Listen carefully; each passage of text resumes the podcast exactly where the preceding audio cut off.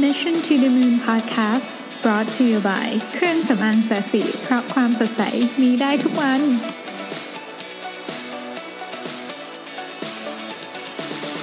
สวัสดีครับ ยินดีต้อนรับเข้าสู่ Mission to the Moon Podcast episode ที่ 148 นะครับ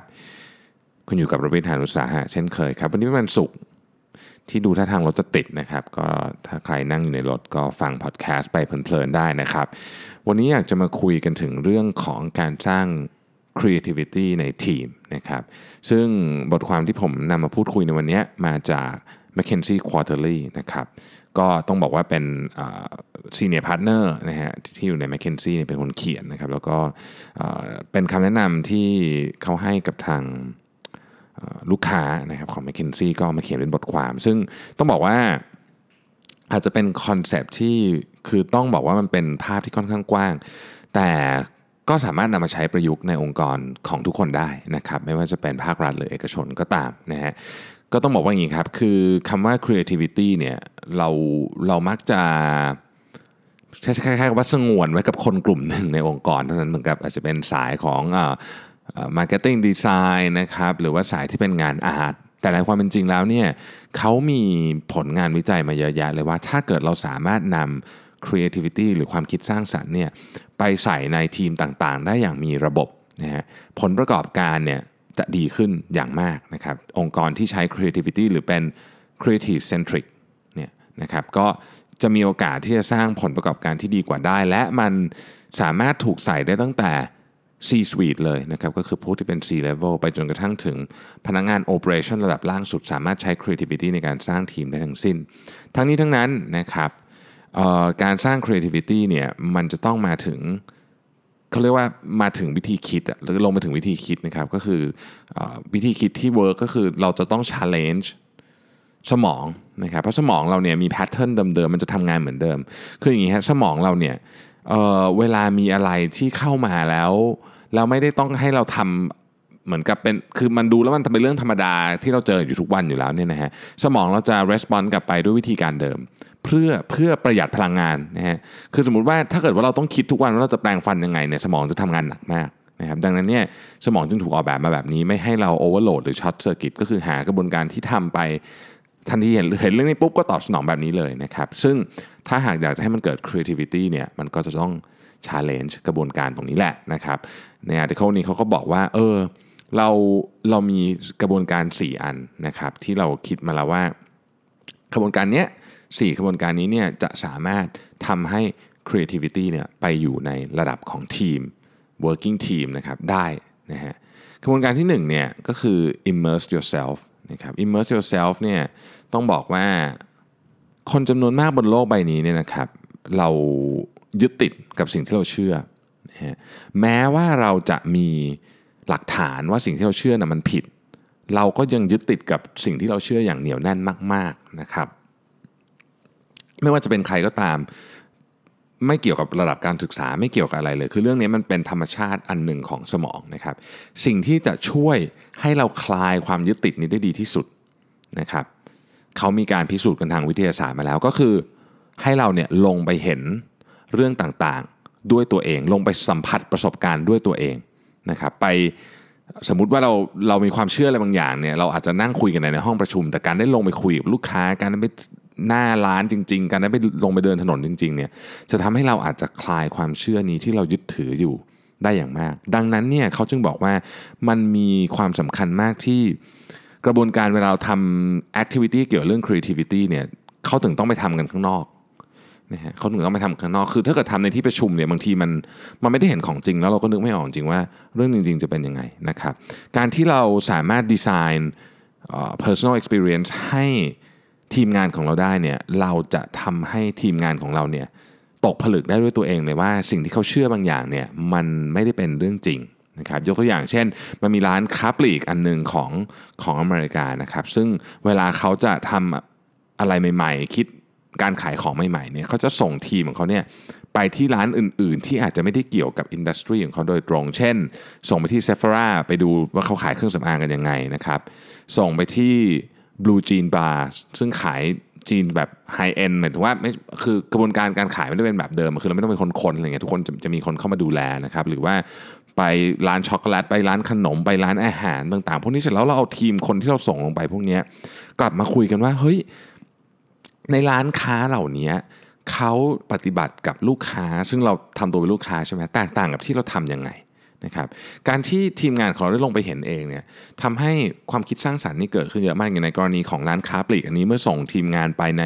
ร้านหลาย ๆ ประเภทเนี่ยนะครับกลับมาเนี่ยสิ่งหนึ่งที่เขาทำแล้วทำให้ยอดขายเพิ่มขึ้น ชัดเจนเลยก็คือว่า แทนที่เขาจะเรียง Product ตามแบรนด์ คือเขามีหลายแบรนด์ใช่ไหมแทนที่เขาจะเรียง Product ตามแบรนด์เหมือนเดิมเนี่ยเขาเรียง Product โดยเรียงตามสีฮะคือเขาก็ไม่ได้ไอเดียนี้มาจากร้านขนม เสร็จแล้วพอพอเรียงตามสีปุ๊บเนี่ยยอดขายมันก็ขึ้นเลย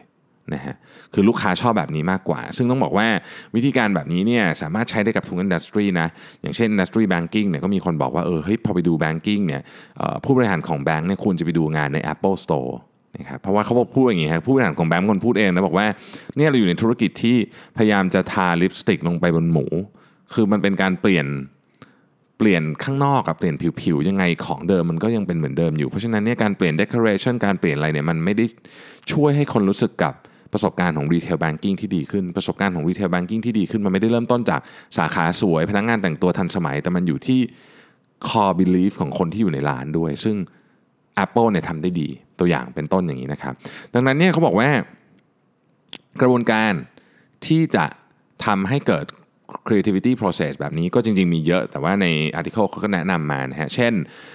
หนึ่งเลยก็คืออันนี้สำคัญเลยคือว่าไม่ว่าคุณจะขายของหรือบริการอะไรก็ตามเนี่ยนะครับ ลองเอาตัวเองอะเข้าไปรับบริการนั้นนะครับ โดยที่ต้องบอกว่าทำยังไงก็ได้ให้ไม่มีความลำเอียงของผู้ให้บริการ เช่นสมมติว่าเราทำโรงแรมอย่างเงี้ยเราจะต้อง เราจะต้องไปนอนที่โรงแรมนั้นให้ได้ หรือถ้าเกิดเราไปไม่ได้ เพราะคนจำเราได้หมดเลยเนี่ยนะครับ ก็ต้องส่งคนที่เหมือนกับเป็นคนที่เขาสามารถที่จะเก็บข้อมูลจริง ๆ ได้ว่าเฮ้ยลูกค้าของเราอะเขามี experience ยังไงในการเดินเข้าไปนะครับ แล้วก็จริงๆเนี่ยถ้าจะให้ดีเนี่ยต้องมีการบันทึกเสียงถ่ายวิดีโอหรือถ่ายรูปไปด้วย เพราะตอนหลังที่เรามาแชร์ในเซสชันเนี่ยมันจะทำให้ทุกคนเห็นภาพร่วมกันได้นะครับ อันที่สองก็คือไปวิสิตสโตร์ ของคนอื่นที่เป็นคู่แข่งหรือไม่ใช่คู่แข่งก็ได้นะครับ อาจจะเป็นคนที่เรารู้สึกเออเขาทำงานได้ดีอย่างเช่น Apple Store เนี่ยคงจะมีคนมาดูงานเยอะนะครับ เพื่อที่จะเทียบว่าลูกค้าในร้านเหล่านั้นเนี่ยหรือหรือสถานที่ต่างๆเหล่านั้นเนี่ยเขาเขามี experience ยังไงนะครับเมื่อเทียบกับการให้บริการของเราเนี่ยฮะอันต่อมาก็คือทำออนไลน์ออนไลน์ research นะครับทำออนไลน์ research ก็สามารถที่จะได้คำตอบที่ กว้างขึ้น เพราะตอนนี้เรามีข้อมูลบนออนไลน์เยอะนะครับข้อที่ 4 ก็คือต้องไปคุยกับลูกค้าจริงในสถานที่ที่เขาซื้อของจริง ไม่ว่าจะเป็นร้านของเราก็ได้ ร้านของคู่แข่งก็ได้ ร้านอะไรก็ได้นะครับ เพื่อที่จะทำให้เราเห็นว่าในสถานการณ์จริงเนี่ยอะไรคือสิ่งที่ทำให้เขาตัดสินใจในโมเมนต์นั้นๆนะครับ อันนี้ก็คืออันที่ 1 ซึ่งก็คือเรื่องของการ immerse yourself อันที่2เนี่ยบอกว่า overcome orthodoxies นะครับก็คือ อย่าไปยึดติดกับความเชื่อแบบเดิมๆนะทุกบริษัทหรือทุกธุรกิจเนี่ยมันจะมีความเชื่อแบบดั้งเดิมอยู่นะครับความเชื่อนี้เป็นความเชื่อที่เรียกว่ายึดเลยอยู่ในอยู่ในแก่นของธุรกิจนั้นๆนะครับซึ่งหลายธุรกิจเนี่ยก็จะบอกว่าเฮ้ยนี่เป็นวิธีการที่เราทำงานมาแบบนี้แหละนะครับแล้วก็ไม่เคยมีใครเหมือนกับไปท้าทายว่าการการคิดแบบนี้มันถูกต้องหรือเปล่านะครับยกตัวอย่างเช่นการเช่ารถ นะการเช่ารถเนี่ยสิ่งที่เราต้องทำเลยก็คือว่า 1. สัญญาการเช่ารถมันจะยาวๆนึกออกไหมเซ็นกันห้าหกที่นะครับไม่เคยอ่านหรอกเพราะว่ารีบนะอันที่ 2 คือเราเช่ารถตามวันเนาะส่วนใหญ่เป็นแบบนั้นนะครับ แล้วก็เราต้องเจอเจ้าหน้าที่ของบริษัทเช่ารถใช่ไหมเพื่อที่เขาจะเอากุญแจกุญแจอะไรให้เรานะครับ ทีนี้ไอ้สามอย่างนี้มันก็ถือว่าเป็นนอมของอินดัสทรีเนาะมันก็มี ธุรกิจเช่ารถหนึ่งชื่อ10คานะครับซึ่งนี้ก็เกิดขึ้นมาหลายปีล้วนะครับเป็นเคสที่ค่อนข้างจะโด่งดังทีเดียวจนตอนหลังมีบริษัท ผมจำไม่ได้ Avis มั้งซื้อไปหรือไงเนี่ยนะฮะก็สิ่งที่เขาทำก็คือเขามีเหมือนลานจอดรถอยู่เนี้ยแล้วคุณก็ book ผ่านมือถือไปเลย เข้าไปถึงก็ติ๊กตึ๊กเข้าไปนะครับ แล้วก็เข้าไปสตาร์ทรถได้เลย ไม่เจอใครเลยนะครับไม่ต้องเซ็น contract ไม่ต้องทำอะไรนั้นทุกอย่างทำผ่านบนแอปพลิเคชันของ Zipcar ความดีอันนึงก็คือคุณคุณ เช่าปุ๊บเนี่ยคุณไปคืน สมมติเช่า 10 โมงไปคืน 6 โมงเย็นเขาคิดคุณ 8 ชั่วโมง คิดเป็นชั่วโมงนะครับแล้วก็ไม่จำเป็นต้องคืนที่เดียวกันด้วยนะครับหรือว่าอย่างในกรณีของ Best Buy เนี่ยก็มี Geek Squad นะครับ Geek Squad เนี่ยเป็นคือถ้าเกิดว่าจะเรียกว่าเป็น customer service เป็นคนที่ไปให้บริการลูกค้าก็ได้ แต่ว่าเขาไม่ได้เป็นอย่างนั้นคือเขาเนี่ย อยู่เป็นแต่งตัวแบบเท่ๆ เป็นทีมนะครับ ใช้รถเท่ๆ ใช้โฟล์คเต่า ใช้มินิอะไรพวกนี้ให้ service กับลูกค้าทั้ง install on site รีโมทก็ได้นะครับ แล้วก็ทำงานได้แบบเป๊ะไม่ได้ใช้ศัพท์ที่ลูกค้าฟังไม่รู้เรื่องทำให้ลูกค้าเนี่ยเข้าใจ IT เข้าใจอิเล็กทรอนิกส์เข้าใจของพวกนี้ได้ง่ายขึ้นเราก็อยากกลับมาซื้อของที่ Best Buy อีก เพราะว่า service ของ Geek Squad นี่ดีมากนะฮะ Geek Squad นี่ก็ revenue ก็ในปี 2011-2012นี่อยู่เกิน 1 billion แล้วนะถือว่าเยอะมากนะครับ1บิลเลียน US นะครับอีกเคสหนึ่งนะก็เป็นเคสของบริษัท credit card นะครับซึ่งก็บอกว่าในบริษัท credit credit card เนี่ยมันจะมี assumption หลายอย่างอยู่นะเวลาเราทำ credit card เช่นข้อที่หนึ่งก็คือ ลูกค้าที่เป็นลูกค้ารวยๆเนี่ยจะเป็นลูกค้ากลุ่มเดียวที่สนใจเกี่ยวกับเรื่องของ โปรแกรมที่เป็นเรียกว่า travel related program นะครับอะไรที่เกี่ยวกับการท่องเที่ยว ลูกค้าที่เป็น mass market เนี่ยจะใช้เงินแบบเดือนชนเดือน นี่คือ assumption ของเขานะครับแล้วก็ไม่สนใจเกี่ยวกับ financial planning products เพราะว่าไม่มีเงินเหลือพอ นี่คือ assumption นะครับข้อที่ 3 ก็คือลูกค้าที่รวยมาก ๆ เป็นแบบกลุ่มที่รวยสุด ๆ ไปเลยเนี่ยนะครับเป็นแบบท็อป 0.5%เนี่ยจะมีความรู้เรื่อง complex finance offering คือเวลาอะไรส่งอะไรไปที่แบบยากๆ เข้าใจยากๆ เกี่ยวกับเรื่องของของการลงทุนเนี่ยลูกค้ากลุ่มที่รวยมากๆ จะเข้าใจ อันนี้คือสิ่งที่บริษัทเครดิตการ์ดเชื่อตอนนั้นนะครับ บริษัทนี้เขาบอกเขาเชื่อแบบนี้ ซึ่งมันเป็นวิธีการคิดที่มาจากห้องประชุมที่เขาประชุมกัน แต่ในความเป็นจริงเนี่ยคนพบว่าสิ่งที่เขาเชื่อเนี่ยไม่ใช่เลยบางทีเนี่ย ลูกค้ากลุ่มที่เป็น mass market ก็สนใจ travel related program และมีเงินเหลือพอที่จะซื้อ financial planning product ได้ด้วยนะครับลูกค้ากลุ่มที่เป็นคนรวยก็อาจจะไม่ได้สนใจไอ้ travel related program ด้วยซ้ำหรือบางทีเนี่ยสิ่งที่เขาเสนอให้กับกลุ่มลูกค้าที่รวยมาก ๆ เป็น ultra rich เนี่ยนะครับเป็นพวกเขาเรียกว่าการลงทุนแบบซับซ้อนเนี่ย ก็ไม่ได้เข้าใจ คนคนที่รวยมากๆก็ไม่ได้เข้าใจนะฮะเขาก็เลยปรับ portfolio หมดนะฮะทำให้ Product ง่ายขึ้น มี Reward Program ที่ตรงกลุ่มมากขึ้นนะครับ ปรับทัศนคติของการออก Product นะฮะ ก็ทำให้บริษัทเนี่ยดีขึ้น พวกนี้มันเป็นความเชื่อที่ฝังอยู่ในธุรกิจนะครับ ดังนั้นเนี่ยคำถามที่ควรจะถามแล้วก็ต้องถามแบบเป็น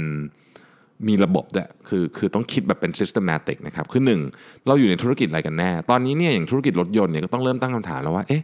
เฮ้ยคู่แข่งของ BMW นี่จะเป็น Mercedes อะไรอย่างนี้หรือเปล่าหรือหรือ Audi หรือเปล่าเพราะจริงๆเนี่ย Google หรือแม้แต่แต่ Tesla หรือ Apple เนี่ยก็สามารถกระโดดเข้ามาทำรถไฟฟ้าได้ แล้วก็อาจจะเป็นคู่แข่งที่น่ากลัวกว่าด้วยซ้ำนะครับ อันที่สองก็คือ customer service ของเราเนี่ยที่เราทำบริการของเราที่เราให้เนี่ยลูกค้าเนี่ยหวังประมาณขนาดไหน แล้วมันมีคนที่ทำได้ดีกว่าเราเยอะๆหรือเปล่านะครับยกตัวอย่างเช่นเราเคยคุยกันเรื่องเคสของ Bono Boss ที่เป็นเว็บไซต์ขายเสื้อผ้า แล้วก็เขามีเปิดร้านหน้าร้าน แล้วคนที่เข้ามาซื้อของเขาเนี่ยจะมีไกด์นะเขาเรียกว่าไกด์เพื่อที่จะช่วยผู้ชายในการเลือกเสื้อผ้า โดยใช้เวลากับลูกค้า 45 นาทีนะครับลูกค้าจำนวนมากบอกว่านี่เป็น best shopping experience in their life ก็คือไม่เคยไปซื้อของที่ไหนแล้วมี ประสบการณ์ดีเท่านี้มาก่อน ดังนั้นเนี่ยต้องถามว่าเฮ้ยการให้บริการลูกค้าขนาดนี้เราทำไหวไหมถ้าเกิดเราทำไม่ไหวแล้วคู่แข่งก็ทำได้มันจะเกิดอะไรขึ้นกับเรานะครับ อันที่ 3 ก็คืออะไรที่ลูกค้าไม่มีทางยอมจ่ายเงินเพื่อซื้อสิ่งนี้ อันเนี้ยกลุ่มที่เป็นดิจิทัล Product เนี่ยจะค่อนข้างรู้เรื่องนี้ดี ว่ามันจะมีของบางอย่างอะที่ลูกค้าไม่ยอมจ่ายเงินนะครับ แล้วก็กลยุทธ์อะไรที่เกี่ยวกับช่องทางที่ ที่จำเป็นสำหรับเรา นี่เป็นตัวอย่างนะครับนี่เป็นตัวอย่างของอาคำถามที่ควรจะต้องถูกถาม อันที่3ครับเขาบอกว่า use analogies ก็คือลองเปรียบเทียบดูซิกับธุรกิจที่เป็นธุรกิจที่อาจจะไม่เกี่ยวกับเราเลยเนี่ยนะครับ แต่ว่าเขาทำอะไรเขามีวิธีคิดอะไรอยู่เบื้องหลังเรื่องนั้นนะครับเอ่อ professor Clayton Christensen เนี่ยเคยบอกไว้ว่า สิ่งที่มันจะเปลี่ยนแปลงหรือสร้าง innovation ได้มากที่สุดเนี่ยคือการเชื่อมโยงของคำถามที่ดูเหมือนจะไม่เกี่ยวข้องกัน ปัญหาที่ดูเหมือนจะไม่เกี่ยวข้องกัน และไอเดียที่ดูเหมือนจะไม่เกี่ยวข้องกันมัน cross มาจาก industry หนึ่งไปในอีก industry หนึ่งนะครับเราเนี่ยสามารถคิดได้เลยนะว่า สมมติว่าเราเป็นบริษัทที่เกี่ยวข้องกับเอ่ออะไรเดียรีเทลนะสมมติขายขายเครื่องกีฬานะครับ เราก็สามารถคิดได้ว่าเฮ้ย ทำไมร้าน Apple Store ซึ่งเป็นหนึ่งในร้านที่มียอดขายต่อตารางฟุตสูงที่สุดในโลกเนี่ยทำยังไงเขาถึงทำให้คนอยากซื้อของมากขึ้น เราสามารถเอาแบบสมมติ Nintendo อะไรพวกนี้หรือเทคโนโลยีพวกนี้มาทำให้คนสามารถลองอุปกรณ์กีฬาได้ แล้วรู้สึกคือคือถ้าเกิดคนได้ลองเนี่ยก็จะมีโอกาสที่จะซื้อได้ง่ายขึ้น แต่ว่าการลองตีเทนนิสในร้านเนี่ยมันลองยังไง มันก็ต้องคิด มันมันจะเอาวิธีคิดของ Apple คือให้ทุกคนจับของจริงได้เนี่ยมามาช่วยได้ไหมทำให้เราขายของได้ดีขึ้น หรือนะครับหรือสมมติว่า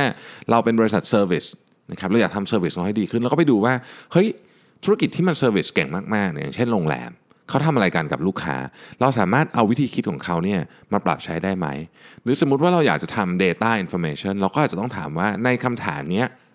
คำถามที่เรากำลังถามเรื่อง Data Information อยู่เนี่ยถ้า Google จะทำเรื่องนี้เขาจะทำยังไงนะครับสิ่งที่เขาบอกว่าเอ่อ analogy มันเป็นเรื่องที่ตรงไปตรงมาประมาณหนึ่ง เพราะฉะนั้นก็ถามคำถามทำนองนี้ เช่น 1. ถ้าเป็น Google เขาจะบริหาร Data ยังไงนะครับสองเอ๊ะถ้าเกิดว่าเคสของการบริหารบริการลูกค้าเนี่ยในกรณีที่เป็นบริษัทดิสนีย์เนี่ยเขาจะบริการลูกค้ายังไงนะครับ ข้อ 3 ถ้าพูดถึงเรื่องคอสเนี่ยเราต้องนึกถึงบริษัทอย่าง Southwest Airlines low cost ที่บริหารต้นทุนได้ดีมาก ก็ต้องถามว่าถ้าเราอยากจะตัดคอสเนี่ยถ้าเป็น Southwest จะคิดยังไงนะครับพูดถึง supply chain นึกถึง Zara เราก็ถามว่าเอ๊ะถ้าเกิดเราจะ redesign supply chain ของเราเนี่ยถ้าเป็น Zara จะทำยังไงนะครับหรือ loyalty program อันหนึ่งที่คนนึกถึงมากที่สุดคือ Starwood เราก็จะถามว่าเออเฮ้ยถ้าเกิดเราอยากทำ loyalty program บ้างเนี่ย Starwood เขาใช้วิธีคิดยังไง แล้วเราก็เอามา adapt กับ อินดัสทรีของเรานะครับ ข้อต่อไปนะฮะเป็นแท็กติกที่ค่อนข้างที่จะ simple แต่ได้ผลมากๆ คือ create constraint นะครับ ต้องบอกว่าอย่างนี้ฮะ คือเวลาเราคิดถึงข้อจำกัดนะเราอาจจะใช้คำว่า artificial constraint ก็คือข้อจำกัดที่ไม่ได้มีอยู่จริง ๆ เป็นการถูกสร้างขึ้นมาเนี่ย มันจะทำให้เราเนี่ยเหมือนกับ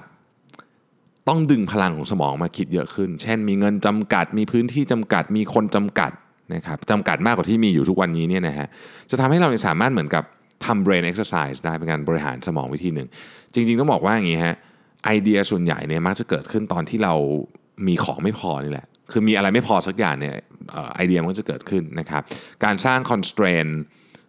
แบบแบบที่เป็น constraint ที่ไม่จริงขึ้นมาเนี่ยนะครับเป็น artificial constraint เนี่ยทำให้ใน session ที่เราจะพยายามจะ หรือ generate ไอเดียเยอะๆเนี่ยนะครับมันจะสามารถทำได้แล้วก็มีผลที่ที่เราอาจจะคิดไม่ถึงในกรณีที่เราไม่ได้ทำแบบนี้ในในในกรณีที่เราไม่คิดถึง constraint พวกนี้เนี่ยนะครับอันอันอย่างเช่นเราอาจจะคิดว่าเราตั้งโจทย์เลยบอกว่าเฮ้ยจะทำยังไงถ้าเราสามารถคุยกับลูกค้าได้ผ่านทางออนไลน์เท่านั้นไม่มีทางช่องทางอื่นเลยนะครับ อันที่สองคือจะทำยังไงเราจะทำยังไง ถ้าเกิดเราสามารถ ขายลูกค้าได้แค่หนึ่งเซกเมนต์เท่านั้น ห้ามขายคนอื่นเลยต้องขายเฉพาะเซกเมนต์นี้เท่านั้นนะครับสามอาจจะเป็นว่าเอ๊ะเราจะทำไงในการเเปลี่ยนจากสมมติเป็นทุกวันนี้เป็น B2C อยู่นะครับเปลี่ยนเป็น B2B หรือกลับกัน B2B อยู่เปลี่ยนเป็น B2C ทำไงนะครับข้อ 4 คือถ้าสมมติคู่แข่งลดราคาลงไปครึ่งหนึ่งเนี่ยเราจะทำไงนะฮะข้อ5เนี่ยคือถ้าสมมติว่า distribution channel ที่ใหญ่ที่สุดของเราหายไปพรุ่งนี้เลยเราจะทำยังไงนะครับ ข้อ 6 ก็คือถ้าเกิดเราต้องการจะเพิ่มราคาของเรา 5 เท่าเนี่ยเราจะทำยังไงนะฮะข้อ 7 คือ สมมุติว่า partner ของเรา เปลี่ยนไปเป็น partner ของคู่แข่งทันทีพรุ่งนี้เราจะทำยังไง อะไรแบบนี้เป็นต้นเนี่ยนะครับ คือหลายธุรกิจเนี่ยก็ใช้วิธีนี้นะในการกระตุ้น creativity ของทีมงานนะครับ ยกตัวอย่างเช่นธุรกิจ credit card เจ้าหนึ่งก็บอกว่าเฮ้ยเรา เรามาสร้าง constraint ในการถ้าเกิดเราไม่สามารถที่จะคุยกับลูกค้าทางโทรศัพท์ได้เลยนะครับเราไม่สามารถที่จะได้รับเงินจากค่าแปลงสกุลเงินได้เลยนะคือคิดธรรมเนียมไม่ได้เลยเนี่ยนะครับ เราไม่สามารถเพิ่มดอกเบี้ยได้เลยนะครับ พวกนี้ทั้งหมดเนี่ยเราจะบริหารธุรกิจยังไงให้ไปรอดนะครับ การทำแบบนี้เนี่ยมีมีผลดีที่นึกคาดไม่ถึงเลยก็คือว่าบางทีเนี่ยของพวกนี้เนี่ย บางครั้งที่เราทำเป็น exercise เนี่ยนะครับอยู่ดีๆเนี่ยมันเป็นของจริงขึ้นมาก็มี เช่นสมมุติบอกว่าขึ้นดอกเบี้ยไม่ได้เนี่ยบางทีภาครัฐจะประกาศลดดอกเบี้ยเลยก็ได้ ถ้าเกิดเราได้มีโอกาสที่จะคิดเรื่องพวกนี้ไปแล้วเนี่ยมันก็ช่วยให้ตอนที่สมมติว่าเรื่องนี้มันเกิดขึ้นจริง มันก็ทำให้เรามีแผนสำรอง หรืออย่างน้อยสุดเราก็ได้บริหารความคิดของทีมงานนะครับผมทบทวนอีกครั้งหนึ่งนะครับว่าการสร้าง creativity ในทีมเนี่ยสามารถทำได้ด้วย 4 tactic นะครับจาก McKinsey Quarterly อันที่ 1 คือ immerse yourself นะครับอันที่ 2 ก็คือ overcome orthodoxies นะครับอันที่ 3 คือ use analogies นะฮะแล้วก็ข้อสุดท้ายก็คือว่า create constraints นะครับต้องบอกว่างี้ครับความคิดสร้างสารรค์เนี่ยไม่ได้เป็นคุณสมบัติ เฉพาะของคนกลุ่มใดกลุ่มหนึ่งเท่านั้น ไม่ใช่ว่าเราจะต้องเป็นอาร์ติสเราถึงจะมีความคิดสร้างสรรค์แต่จริงๆแล้วเนี่ยมันเป็นอุปกรณ์หรือวัตถุ ไม่ใช่สิ skill ที่สำคัญมาก ๆ ในการทำงานในศตวรรษที่ 21 นะครับ ต้องใส่เข้าไปในทุกทีมทุกทุกเลเวลนะครับเพื่อเพื่อที่เราที่จะสามารถสร้างองค์กรที่เต็มไปด้วย mechanic ที่มีการบริหารความคิดสร้างสรรค์ได้ ก็หวังว่า พอดแคสต์วันนี้จะมีประโยชน์นะครับกับทุกท่านที่กำลังต้องบริหารทีม หรือกำลังคิดว่าเราจะต่อสู้กับการเปลี่ยนแปลงทางธุรกิจอันรวดเร็ว ในยุคนี้ได้อย่างไรบ้างนะครับ ก็ขอบคุณทุกท่านมากนะครับที่ติดตาม Mission to the Moon Podcast วันนี้ใครกำลังอยู่บนท้องถนนนะครับ ก็ขอให้เดินทางกลับบ้านโดยสวัสดิภาพนะครับ แล้วก็หวังว่ารถจะไม่ติดจนเกินไปนะครับแล้วเดี๋ยวพรุ่งนี้เรากลับมาพบกันใหม่ใน Mission to the Moon Podcast วันนี้ขอบคุณและสวัสดีครับ